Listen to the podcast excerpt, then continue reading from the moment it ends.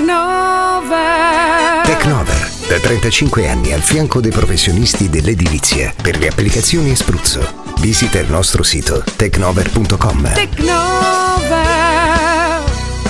Bang you world.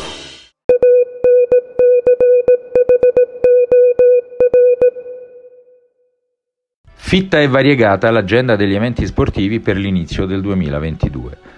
Il mese di gennaio propone in sequenza il mondiale di futsal che si disputa nei Paesi Bassi, il campionato europeo di pallamano dal 13 al 30 gennaio in Ungheria e Slovacchia, la Coppa del Mondo di sci femminile a Cortina d'Ampezzo nelle giornate del 22 e 23 gennaio, l'Open d'Australia 2022 di tennis in programma a Melbourne Park dal 17 al 30 gennaio, i playoff della NFL di football americano dal 15 gennaio, la Coppa d'Africa di calcio in Camerun dal 9 gennaio al 6 febbraio.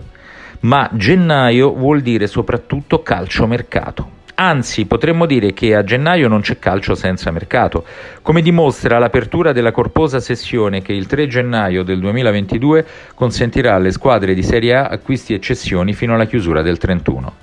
Già, ma quando è stato che il primo mese dell'anno è diventato quello deputato alla compravendita di calciatori? La rivoluzione in un certo senso si era avuta a cavallo tra gli anni 90 e i 2000, quando è stata data una vera e propria sessione temporale al calciomercato invernale. Prima del 1995 era possibile solo operare transazioni nel mese di ottobre, oltre alla canonica estate dedicata ai rumors e alle ufficialità. Poi piano piano siamo arrivati alla concezione odierna del mercato di riparazione, incastonato nel mese di gennaio. Unica eccezione il 2000-2001, stagione particolare per via delle Olimpiadi di Sydney, con il campionato che iniziò a ottobre e il calciomercato che restò aperto dal 1 luglio 2000 al 31 gennaio 2001.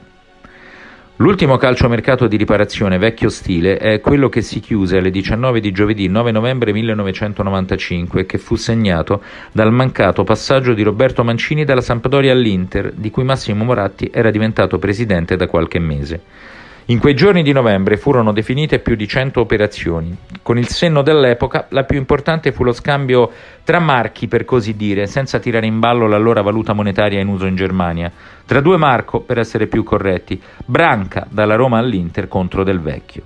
Alla Roma andarono anche 4 miliardi di lire, ma in seguito Del Vecchio sarebbe stato riscattato spendendo un totale di 11. Per quanto riguarda gli affari più eclatanti da quando esiste il calciomercato, non più definibile soltanto di riparazione, di gennaio, si contano ormai numerosi trasferimenti che hanno cambiato il volto di alcune squadre, spesso provocando amari rimpianti in altre dirigenze e soprattutto tifoserie.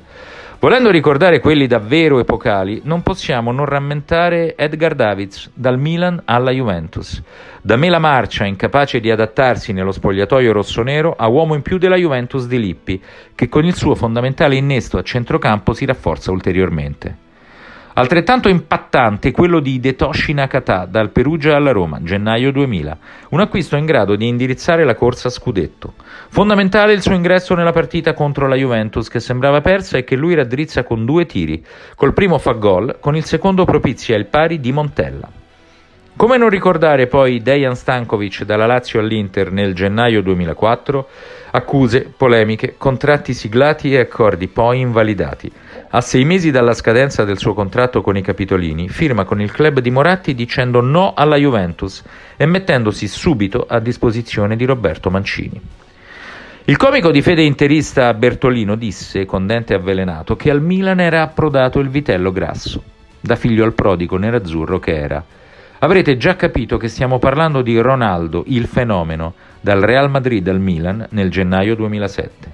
Colpo storico soprattutto per il significato simbolico. Ronaldo torna a Milano, città da cui era fuggito, per andare a giocare nel Real Madrid, ma approda sulla sponda rossonera e nel derby segna anche il gol dell'ex ai cugini.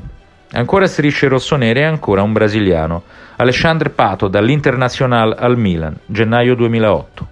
Acquisto ufficialmente realizzato nell'estate del 2007, Pato diviene a tutti gli effetti un rinforzo del mercato invernale, dato che i rossoneri, per regolamento, poterono tesserarlo solo dal 1 gennaio 2008 e alla prima partita va subito in gol. L'anno seguente, con una gran cassa più che altro pubblicitaria e gossipara, arriva al Milan David Beckham dai Los Angeles Galaxy, gennaio 2009. Sembra più che altro una trovata mediatica, soprattutto dopo che lo Spice Boy si è adattato ai ritmi del campionato americano. E invece Beckham a Milano si conferma ancora giocatore vero, in grado di fare la differenza, se centellinato ad arte. Straordinariamente incisivo mm, per alimentare fino alla fine la lotta a scudetto fu l'acquisto di Luca Toni dal Bayern Monaco alla Roma nel gennaio 2010.